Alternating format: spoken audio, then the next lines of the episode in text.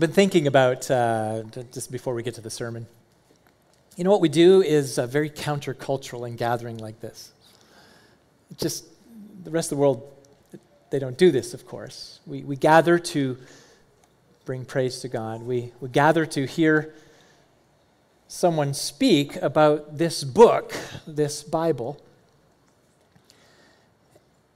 And we believe that this is uh, transformative. And, and I hope that uh, as we open our Bibles this morning, that, that you have the expectation that you're going to hear from God. And I realize I'm just a man, but the Word of God is to be preached.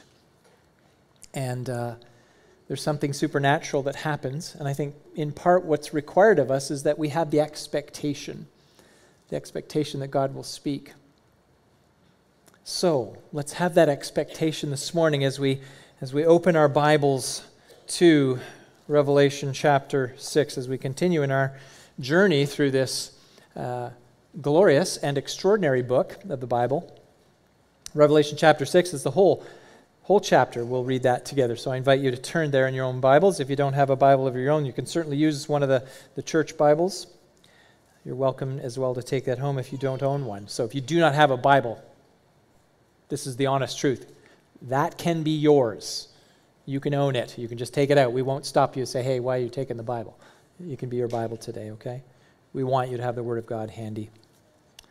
All right, let's look at the Word and uh, read it together. Follow along, if you would, in your own Bible. Hear the Word of the Lord. Now I watched when the Lamb opened one of the seven seals, and I heard one of the four living creatures say with a loud voice, like thunder, Come. And I looked, and behold, a white horse, and its rider had a bow, and a crown was given to him, and he came out conquering and to conquer. When he opened the second seal, I heard the second living creature say, Come. And out came another horse, bright red. Its rider was permitted to take peace from the earth, so that people should slay one another and he was given a great sword. When he opened the third seal, I heard the third living creature say, Come! And I looked, and behold, a black horse. And its rider had a pair of scales in his hand. And I heard what seemed to be a voice in the midst of the four living creatures saying, A quart of wheat for a denarius, and three quarts of barley for a denarius. And do not harm the oil and wine. When he opened the fourth seal, I heard the voice of the fourth living creature say, Come! And I looked, and behold, a pale horse, and its rider's name was Death, and Hades followed him. And they were given authority over a fourth of the earth to kill with sword, and with famine, and with pestilence, and by wild beasts of the earth. When he opened the fifth seal, I saw under the altar the souls of those who had been slain for the word of God and for the witness they had borne. They cried out with a loud voice, O sovereign Lord, holy and true, how long before you will judge and avenge our blood on those who dwell on the earth? Then they were each given a white robe and told to rest a little longer until the number of their fellow servants and their brothers should be complete, who were to be killed as they themselves had been. When he opened the sixth seal, I looked, and behold, there was a great earthquake. Then the sun became black as sackcloth. The full moon became like blood, and the stars of the sky fell to the earth as the fig tree sheds its winter fruit when shaken by a gale.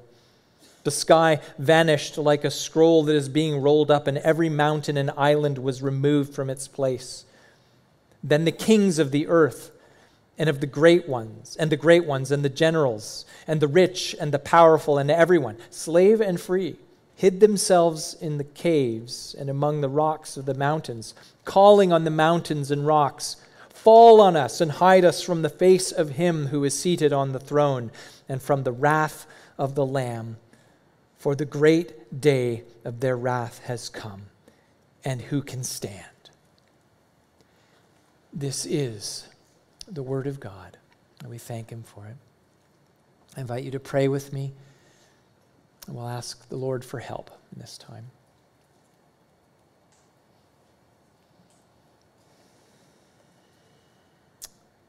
Father, these are ancient words as we just sang. They're your words, breathed out by your Spirit. They're food for our souls. And Father, we ask that you would nourish us today on this word, cause us to understand, cause us to be wise. And Lord, we know that this word is truth, so we ask that you would sanctify us by it. Make us the people you want us to be. Give us humble, expectant hearts, minds opened to your truth, and just a general readiness. May your will be done in this time. And through me, Father, I pray that you would grant me the grace needed to communicate this in a way that is undistracting, that is clear, and that what we hear ultimately transcends the words of a mere man. We need to hear from you, so cause it to be so. For the glory of Jesus. Amen. In any sort of organization or structure or, or event, there's this reality that someone is in charge, right? A nation. Every four years, we elect someone to be in charge. We ask the question, who's in charge? And, and I suppose there are at times, as citizens, you all might be saying, who's really in charge?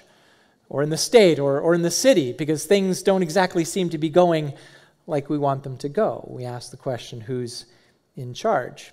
And, and we see this from the perspective of our elected leaders. Oftentimes, they think, they really think they're in charge. I remember the beginning of the pandemic, don't you? It's like, well, we're going we're going to conquer this virus taking upon themselves that mantle of leadership to say, We've got this. I just longed for at that time someone to say, We got to trust God, but not one of them ever said it. Who's in charge matters. And I suppose that there are times that we look around the world and we wonder, Who's in charge? Now, we know as Christians that God is in charge, but, but there are times may, maybe we wonder or might doubt exactly what He is accomplishing. Is it like we expect it to be? Do we wonder at times if God really is in control or if he's just sort of like hands off? Well, in the previous chapter, the Lamb, that's back in chapter 5, the Lamb, that is the risen Son of God, he has been found worthy to, to take the scroll. He's been, he's been found worthy to open it and reveal its contents, to look into it. And I take it that what John is being shown in his vision is what, it, what to expect between the first and second advents of Jesus, between his birth, life, death, and resurrection, and then his ultimately ultimate uh, return. He's revealing to John what's going to happen during that time.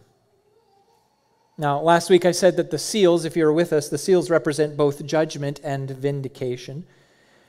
And that judgment is a consequence of human sin.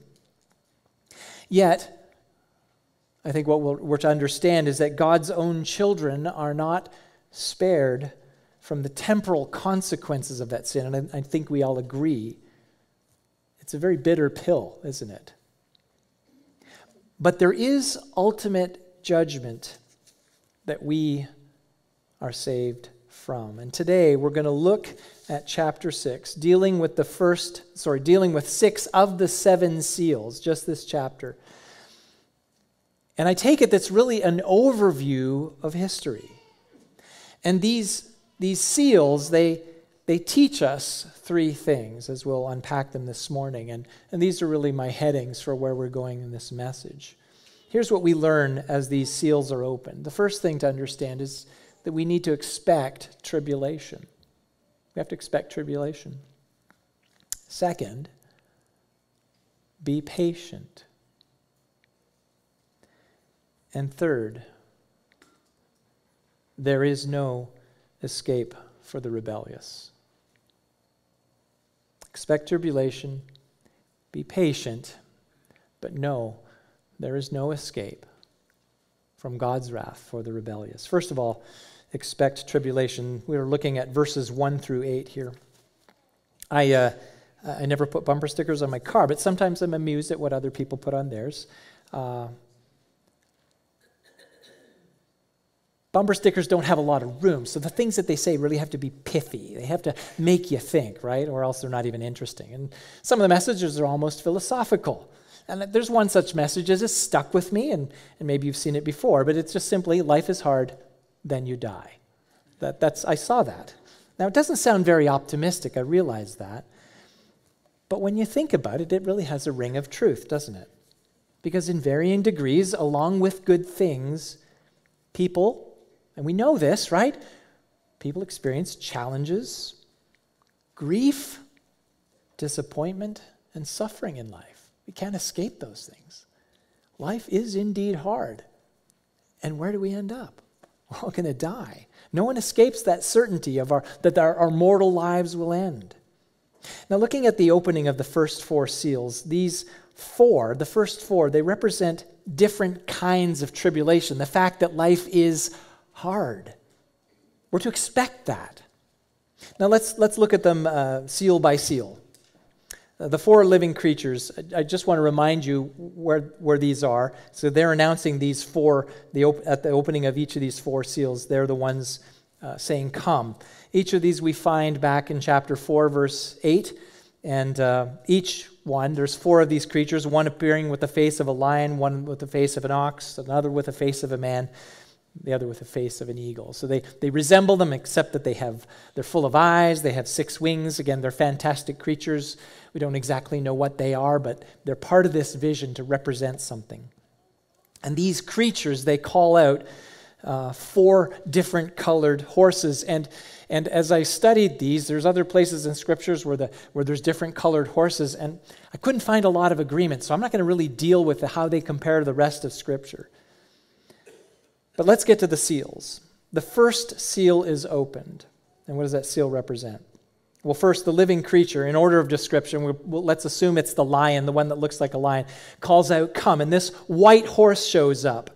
And so, what's significant about white? And I think it matters in this section of the scripture. What's significance about the white horse? Well, among Romans, among the Roman, uh, Roman armies, the white horse symbolized victory in battle. So if you were if you're a conquering general and you rode in on a white horse, like he's he's he, he won the battle. It's all good. And that rider on this white horse has a bow, and a crown is given to him. The word crown is used in this, but I think it could be more like a garland. Now, some scholars say that this rider is the same as Jesus, because in Revelation 19:11, Jesus there riding a white horse is described as the faithful and true, who judges and makes war. But I don't know that that's necessarily true, and I don't think it's the case that this is Jesus. The, the idea that the white horse is ridden by one who is victorious, who, who conquers in battle. And this crown, like I said, is probably more like a, a garland that, that Roman Uh, emperors or generals wore as a, as a reward for victory in battle. And that bow, of course, is a weapon of war. And then we're told here that he, this rider, came out conquering and to conquer. And I take it that this, this first seal shows the reality. What are we going to expect in the world? What do we expect to see? What should John understand is going to happen between when Jesus is born, lives, is crucified and raised and ascended to the Father, and the promise of his return. What should John expect to see? What should we expect to see? And we're not surprised. War, battles. And that brings suffering for God's people, doesn't it? Right now, there's a war in Ukraine. Now, we're not personally affected by that, except maybe economically. But there are believers in both Ukraine and in Russia who are deeply distressed by this. They've lost everything, more so in Ukraine. But it's distressing for the pastors in Russia too, and I've heard about them. They're, they're just longing for them to be able to have that fellowship with their brothers in the Ukraine. They're completely distraught by this. And some of you I know have been involved in wars in Iraq and Afghanistan, being a military town. You've served there. Maybe some, maybe not anymore, but some I know among us have served in Vietnam. Before that, there was a Korean conflict and World War II, and then one. And, and in other parts of the world, there's wars going on. There have been wars. This is a reality. John is told the white horse conquering. Expect war. The second seal is then opened. This is the living creature says, Come, and it's probably the one with the face of an ox. And he calls out the, the bright red horse. That red, I think, symbolizes blood spilled. And we're told here that that rider is, is permitted to take peace from the earth so that people kill one another. And he's given a great sword representing the, the shedding of blood. And we can't escape this. We all know this past week the, the horrific events in Nashville the murder of three children and three school administrators, right? That Christian school, you probably heard about it taken out by this mentally unstable, hateful young woman. And, and, and I think it was targeted. One of the children murdered is the daughter of the pastor of the church. You know, this is the already this year, it's the fifth mass killing. And I'm not speaking about solutions for gun violence or any of that. That's leave it to the politicians to talk about that. You may have one opinion or another, but it doesn't matter. But the reality is Violence is horrific. So in 2023, there was a Michigan State University, three killed, Half Moon Bay, seven killed, Monterey Park, 11 killed, Enoch, Utah, eight killed. That's just in 2023. 2022, Chesapeake, there was six killed, Colorado Springs, 26, and it, there's more to the list. I could go on to countless others domestic violence, street violence leading to murder, murders and robbery, murders to cover up crimes. Think of that lawyer, right? He made the news, uh, I think in South Carolina recent conviction for killing his wife and son. Just murder, murder, murder. It's everywhere. And this seal reveals the fact that people will have murderous intentions and inclinations, and they'll carry those out. And of course, we're not resigning ourselves to it. I'm not saying, well, whatever. But it's just a reality. It's a reality. That heart of Cain that killed Abel has gripped so many and continues to do so and will continue to do so until Christ returns. Well, the third seal is opened. And that third living creature, probably one with a uh, human face, says, Come. And this, this, this one comes out as a black horse. The rider is on a black horse, and the rider has a couple of scales. And again, the black, I think, might indicate just simply trouble the scales, I take it, have to do with commerce. And so there's, he hears this voice a quart of wheat, three quarts of barley, each of them costing a denarius. Yet do no harm to oil and wine. And I think that this, this seal has to do with economic hardship. The scales, they're, they're used to weigh out payment for grain, it's the, the, the means of commerce. And, and just so you understand a denarius for a quart of wheat is absolutely exorbitant. I, I read somewhere 1,200 times what it should cost. The same amount, a denarius, for three quarts of barley, which is, which is not as uh, precious. Still exorbitant prices, ridiculous inflation. We, we see this, don't we? And we don't experience it like people in other parts of the world. We experience inflation right now. Those of you who remember the 70s, it was pretty tough then too. So we feel the cost of food and fuel rising dramatically. There's food scarcity and increased poverty, in particular in other places of the world. Again, far more significant there. And, and so I ask the question is, is inflation a, a morally neutral economic phenomenon? I think it's not. I think it's the result of sin. I'm not getting into economic theory, but, but it's sinful activities of of governments, I think, oftentimes lead to trouble. War brings inflation. War is a consequence of sin. But the reality is, what to expect between when Jesus is ascended to heaven and his second coming? Economic hardship. Well, then the fourth seal is opened. This fourth living creature, probably the face of an eagle, calls, Come. And this is a, a pale horse. That pale uh, that when you, when you look at the, the, the original word, we're, we're in, it's intended to be this yellowish green color. It's the color of death. And it follows, of course, that the rider's name is death, and this other personified Hades, the grave, follows him. And then he's given authority to kill over a fourth of the earth. A fourth. Think about that. That's devastating. And he does it with sword, famine, pestilence, wild beasts.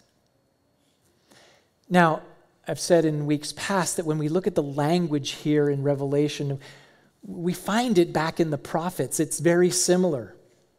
Notice how, how Jesus, sorry, I'm getting ahead of myself here. Here's an example uh, taken from Ezekiel.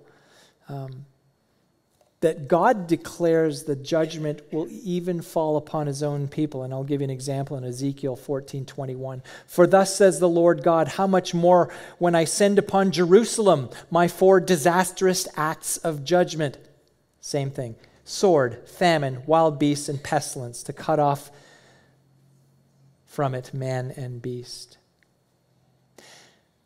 A fourth of the earth through these four different ways but just one example of pestilence, right? And we're not going to soon forget the COVID pandemic.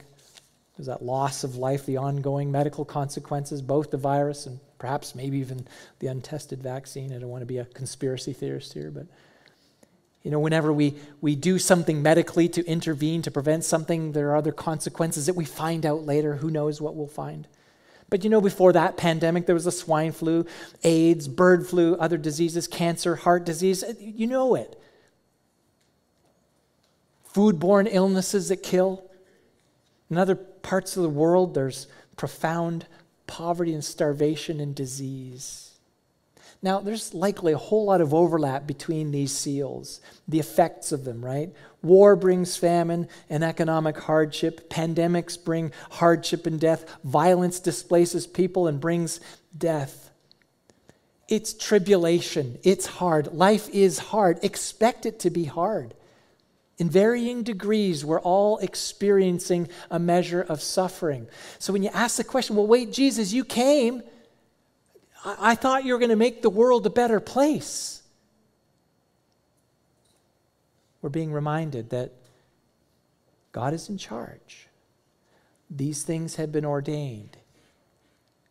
The right hand of the one seated on the throne handed it, the scroll to the Lamb, the one who appeared as though he had been slain, the risen Son of God. And he unfolded for John what to expect. Note as well, though, that these seals, they're not unlimited in their destructive effects. God is in charge.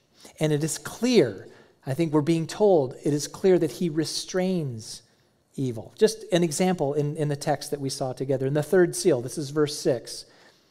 The oil and the wine are not to be harmed. You think, why? Why that? Now, of course, the oil and wine, they're not as essential to life as grain but I think they're possibly symbolic. Oil is associated with, with joy from the Lord. Look at Psalm 45 7, and uh, you see it in Hebrews 1 9, Isaiah 61 3. The oil of gladness. So I take it that suffering is not absolute. There are occasions of rest and, and gladness and joy interspersed with suffering. But wine is also associated with abundance and, and the free will offerings associated with that given to the Lord. You can look at Genesis 27 37 as an example of that, Exodus 29 40. Wine associated with abundance and, and that which we offer freely to the Lord.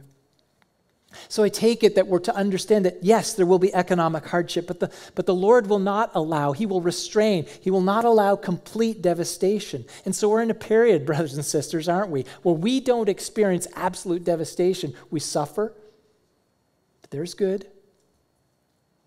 And in seasons in, in, in the world history since, since Jesus was born in Bethlehem, there have been, in this part of the world, this particular piece of geography where things were very difficult. Think of the settlers who got here. In Europe, there were times of devastation. In the African continent and South America, better and worse times. While there is evil in the world, we can be sure that God does restrain it. That's what we're being told. And if God did not restrain evil, if God did not hold back the, the, the evil impulses of man, we would surely self destruct in no time. God is in charge. Now, Jesus is opening these seals.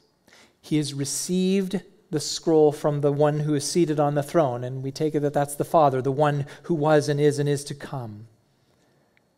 And so we have to conclude that God here is not a passive observer in all of this. He has, in fact, ordained these things to be. He has ordained these things to be, even and including, hear this, the evil acts of men. Now, I use that word ordain. That's, that's a theologically precise word. To say ordain doesn't mean that God is responsible. He is not the author of evil. We cannot allow that. It says in James 1 3, God cannot be tempted with evil, and he himself tempts no one. God is not the author of evil. So we have to ask the question then why do bad things happen in the world? Why is there tribulation? And the only conclusion we can have from Scripture is tribulation is ultimately our own fault. It is the result of sin. You know, all we have to do is go back to the garden, right? God forbade Adam, said, Don't eat the tree of the knowledge of good and evil. He said, Don't eat that one. Adam disobeyed, and he brought toil, he brought suffering and death to himself and all of his progeny. That's what he did.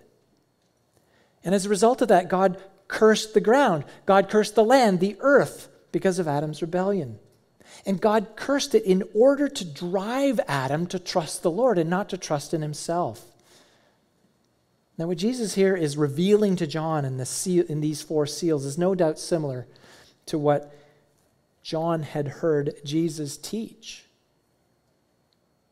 When Jesus walked with his disciples, John heard this very teaching. And, and, his disciples one day asked about the timing of the kingdom. Jesus gave a near and long term answer, but I'll, I'll direct you to Matthew 24. Hear these, hear these words that Jesus said You will hear of wars and rumors of wars. See that you are not alarmed, for this must take place. But the end is not yet. For nation will rise against nation, and kingdom against kingdom, and there will be famines, and earthquakes in various places. These are the beginning of birth pains. Birth pains. So when you experience tribulation, birth pains, the end is not yet. What this is, is God's judgment on the world for sin in general so I, I want you to think with me about the very nature of God's judgment for a moment. I want you to think about that. God is absolutely sovereign. The scriptures teach us that. He has the, the absolute right to inflict a specific consequence upon anyone that opposes him in any way. God has that right. We're clay. He has the right to do with us what he wants. He has proven himself to be merciful, but God has the right to discipline, to inflict. But I wonder, so again, this is what I want you to think with me. I wonder if, if the very nature of God's judgment is not so much God saying, hmm, what should I inflict upon these people for this moment? But rather, it's something that is built into the very design of something. When you go against his plan, natural consequences flow. I think of it this way once sin was introduced into the system, like, like a virus into an organism, that sin, that virus, then corrupts everything that it touches as it seeks to replicate. And what Adam's sin did was upend the balance of creation. And so what happened was that the creation itself, if you could personify it, began to treat Adam, because he introduced the sin, like a virus, fighting him at every turn. Remember, the Lord told him, Cursed is the ground because of you. That's Genesis 3. It made him toil to produce crops, the sweat of his brow. And for women, the most glorious thing that, that they would have the privilege of doing, bringing life, right? That that would become difficult. Pain in childbirth, and conception and pregnancy. Difficult. And Romans, Romans 8 19 tells us that, that all of creation just, just waits for the revealing of the sons of God. It, it's just like when the sons of God are revealed, their sin is taken away. It's like creation will breathe this massive sigh of relief, finally. Further, just to my point about, about the way in which judgment happens. You know what Romans tells us? Romans 1 tells us that when people persist in sin, when they refuse to honor God or give thanks to Him, it implies something that God has been restraining, restraining. Well, I'm not going to let you go there. I'm not going to let you do that. But, but when people persist and, and just rebel against Him continually, continually, it tells us there, He takes off the restraints, He hands them over. He hands them over to a depraved mind, and they violate the most basic of creation ordinances marriage between a man and a woman. So, my point here God ordains that these things happen, but He's explaining this is what you get when you rebel against me. And inasmuch as we are not absolutely and completely consumed, it is because God said, Nope, not going to allow it. And this is just a complete aside. I wonder, I just wonder if what hell is in an ultimate sense, God just saying, have what you want. And we will self destruct, except we will go on for it, not we, the unredeemed will go on forever in a continual self destruction because God says, You'll have it. Fine. And it's the worst possible thing. That's just an aside. Reality here is that we all experience tribulation and suffering. It is God's judgment on creation, and it's the natural consequence of introducing that virus sin.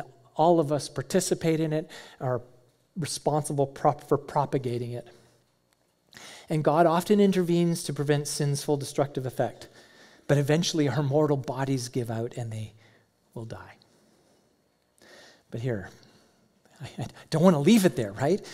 See, for all of us who trust in the promises of God, all who have put their faith in Christ, God takes those consequences, those temporal consequences of sin in the world, and He turns them in a way to, to test us, to discipline us to form us and build endurance in us and to prepare to be prepared for glory.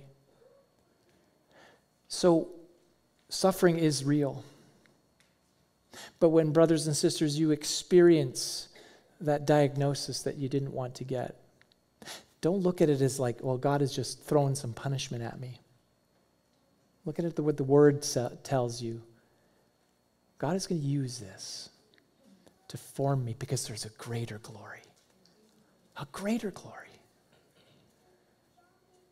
And so, Peter, describing in 1 Peter 4, describing what are difficulties for believers, and, and I, I take it in the context perhaps under persecution, but he says this, and I think it can be applied to everything that we might experience that's hard. Beloved, do not be surprised at the fiery trial when it comes upon you to test you, as though something strange were happening to you, the seal was opened. But rejoice insofar as you share Christ's sufferings. Jesus suffered. He suffered at the hands of humanity, ordained by God, in order that he might redeem us so that his suffering would be in our place. But, but when you suffer, you look to the suffering of Jesus, and, and in a sense, you're sharing in Christ's own suffering. That, like him, you also may rejoice when his glory is revealed. Suffering now is to prepare us to see his glory when he is revealed in that day. See, for the believer, there's hope we have hope on the other side of this mortal life. That's, that's that glory, right? And Christ purchased that glory. And I'll say it again He purchased that for you by taking upon himself the eternal consequence of your sin.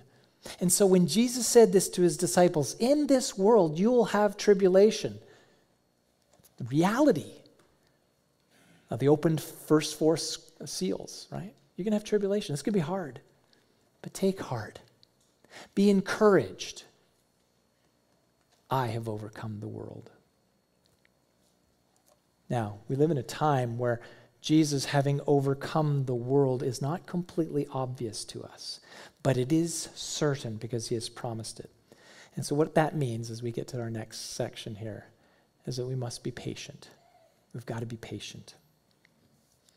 Uh, there's a well known maxim, perhaps you're familiar with it, that justice delayed is justice denied. And you probably have heard that before.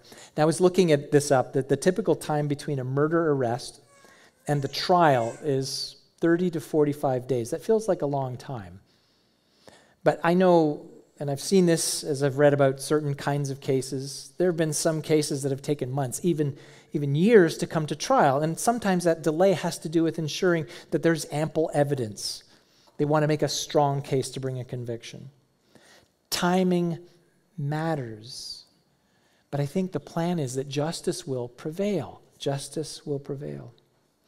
Now, as we think about the, the heavenly realm and God's purposes and His justice, for all of us who have trusted in the promises of God, it may seem at times like God's justice is delayed, but we can be certain that it is not ultimately denied. And that's what the fifth seal is addressing. I want you to look at that with me in verse 9. As the seal is opened, what does John see? What does he see? Look at the text there. He sees the souls of the slain. They are martyred for the word of God, for the testimony of Jesus. There they are, the souls under the altar. It's, a, it's an interesting picture. Now, this is a vision. I don't think that the souls of the martyrs are actually stored in some, some place under an altar in heaven, but it, it, it's meant to depict something here. It's symbolic imagery. So, why are they depicted under the altar? Well, this, this takes us back to the, the, the altar, the tabernacle. The tabernacle where the sacrifices were slaughtered in the Old Testament. The blood of the sacrifice, the blood representing the very life of the one who died, the, the, the animal that died, flowed to beneath the altar. And so, what I, what I take from this is that, is that the deaths of those who died for the word of God, for the testimony of Jesus, they're martyred for their faith. I take it that those deaths to God are sacrificial and they are holy to Him. It's not an insignificant thing that they die as witnesses to Him. It's not just like, oh, well, it, it seems like there's a special preciousness to the Lord. And these souls, they cry out together, O sovereign Lord, holy and true. They're addressing God Almighty, the one who is in charge over all things, they're addressing him. You rule. We know you're in charge. Isn't it any detail in all creation that is out of your grasp or, or control? You're sovereign. And they address him holy and true. You're righteous. And you're true. You will do what is right. And so they're appealing here to the justice of God. They're asking, how long? How long before judgment and vengeance for our blood on those who dwell on the earth? Those who dwell on the earth. That's we're to understand that those aren't just everybody. Those who dwell on the earth are, are as opposed to the servants of God. So they are the enemies of God. Those who dwell on the earth are the enemies of God. How long? When are you going to make it right? When will there be justice? Now we're told at that moment that each each of the souls is given a white robe. And it reinforces what God thinks of them. but this is true of all who die in Christ. They are counted righteous. And so they receive that white robe of righteousness. I've counted you righteous. But we see as well that these souls don't get immediate satisfaction. They're told to rest a little longer. And, and the answer given is kind of startling. Till the number of additional souls to be killed, is martyred, is complete. He's saying more will suffer and die. There may be more school shootings. More Christians will be killed for their faith. It should not surprise us. It's in the scroll. It's a hard pill. But God is particular concern for those who are killed for righteousness' sake. God is jealous for them. In the way that, that when Abel was killed by his brother Cain, Abel for a righteous motivation, Cain for an unrighteous jealousy. Abel's brother, we're told in Genesis 4:10, cried to the Lord from the ground seeking justice. And there will be justice. And God cares about justice. But we have to wait. Now, my wife and I were talking about this. It's, it's very disturbing because we haven't experienced much persecution, at least in this part of the world. And it's very disturbing when it seems like the narrative in the news is more concerned about the sense of oppression of the shooter, more concerned with that person than the victims of the crime. But that's what happened in Jesus' day, right? The righteous one of God was targeted by the religious elites, Jesus himself. They set aside any sense of lawfulness for the greater cause in their mind of eliminating this so called evil one. They thought Jesus was evil. And they put him to, get, to death. And how many times since has that happened? Brothers and sisters, I'm no prophet, but I know we should expect more to die. But we're assured, and this is the last section in verses 12 through 17, that there is no escape for the rebellious. No escape. Now, I just, I just read that hospitals have just dropped their requirements for masking for staff and, uh, the general public. That is to say, in non surgical environments. I'm going to set aside the debate around the efficacy of masks for slowing the virus, but, but I think we all get something that, that we experienced, that there was this, this, this cost and it's unknown and, and, really difficult to quantify, but we, we felt the social cost of those masks. When the face of a person is covered, even partially, you, you lose something. In the face of a person, you see joy, you see sorrow, frustration, acceptance, indignance, you see curiosity, you see wonder and, and anger.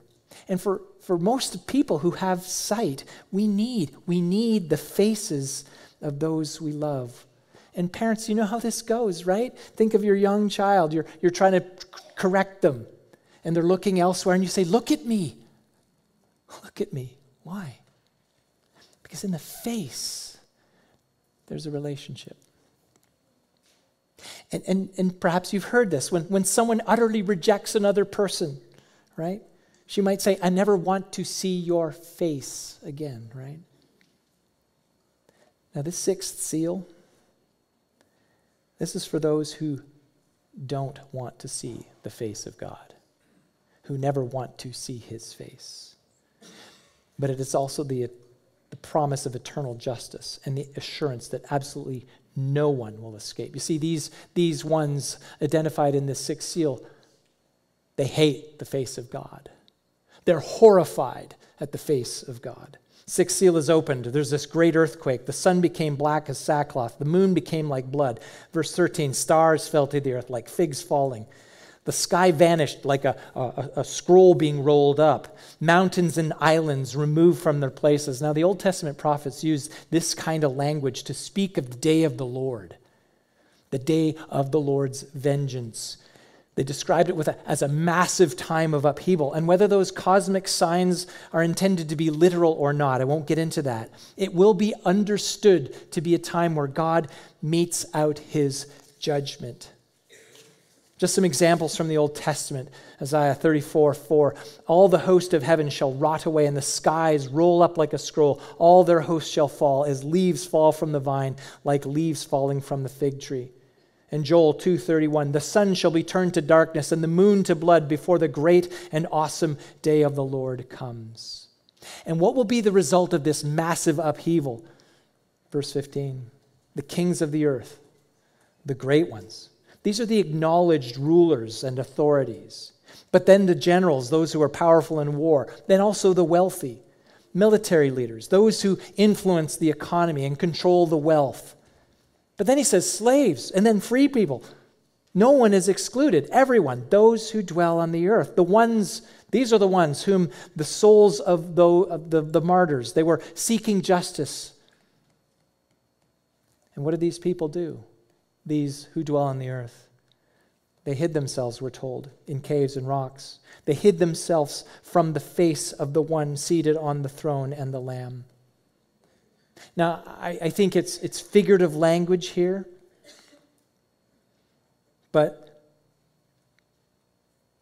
they're calling on the mountains and the rocks to fall on us.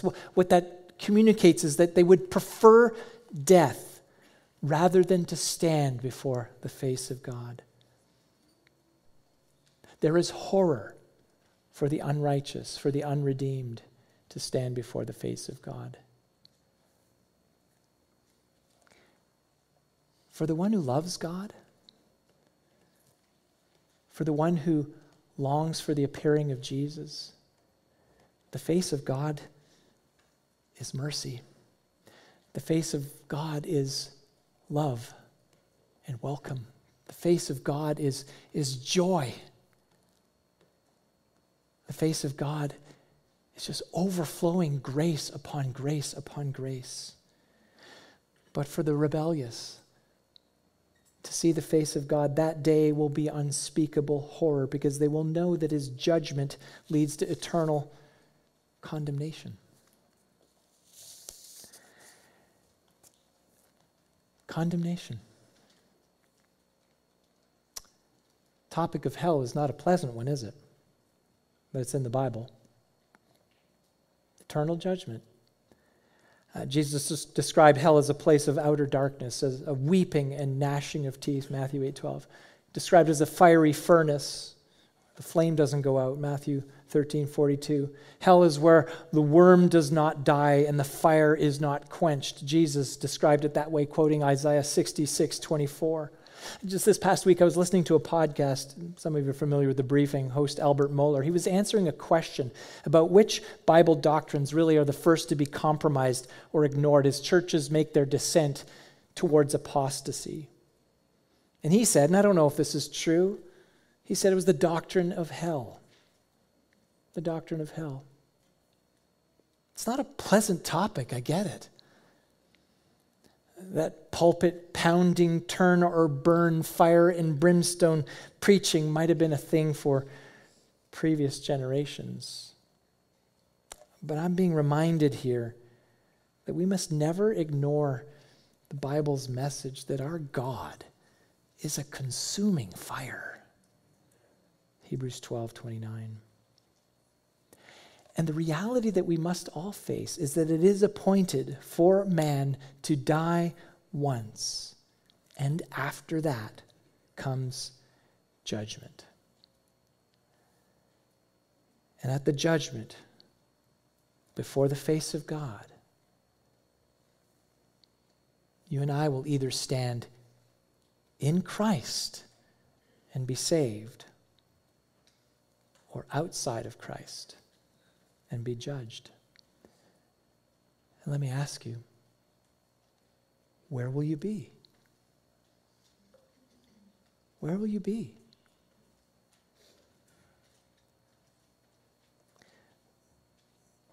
We see these passages in Scripture and we take the warning seriously. If you're in Christ, you are protected. If you are in Christ today, if you've put your faith in Christ, He has already received the full fury of God's wrath on your behalf at the cross. That is your protection. And if you're truly in Christ today, you've looked to the cross, you've repented of your sins, you have trusted in what Jesus has done for you, knowing that there's nothing in you that makes you worthy to stand before God, but Christ in his perfect righteousness, you included in him, are fully and absolutely accepted as a holy and righteous in God's sight. That is glorious. The free gift of salvation has been offered, and there's so many who look at that and go, "Nah, thanks, I don't want that." They spit in the face of God for the very glorious gift of His Son crucified. And they say, No, I'll, I'll, I'll stand in my own. That's a place of horror, and I don't want you to be there. Settle this today. Settle this today. Well, I've used lots of time this morning. Let me just sum this up. The six seals, we'll get to the seventh. Six seals give us a kind of an overview of history. So here's what we need to do, brothers and sisters expect tribulation. Now, I think you already do. But when it happens, don't be surprised. When you suffer, don't be surprised. Try to alleviate suffering. We do that, but don't be surprised. God, why are bad things happening? And if God was to answer, you go, the scroll, the seal.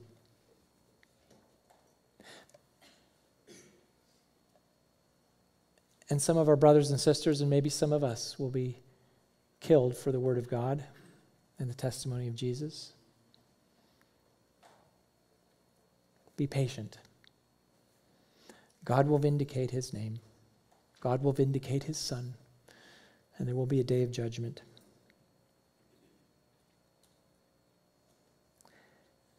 But know this if you're in Christ, that day of judgment will be glorious. So, brothers and sisters, hold on to that hope. Let's pray. We uh, thank you, God, for what you have unveiled to us, and uh, we pray that we would be um, not surprised, be patient, and put our hope fully in that day when the Lord Jesus will return and make everything right. So teach us in increasing measure to fix our eyes on Jesus, the very author and finisher of our faith, who himself, for the joy set before him, endured his own cross, despised its shame.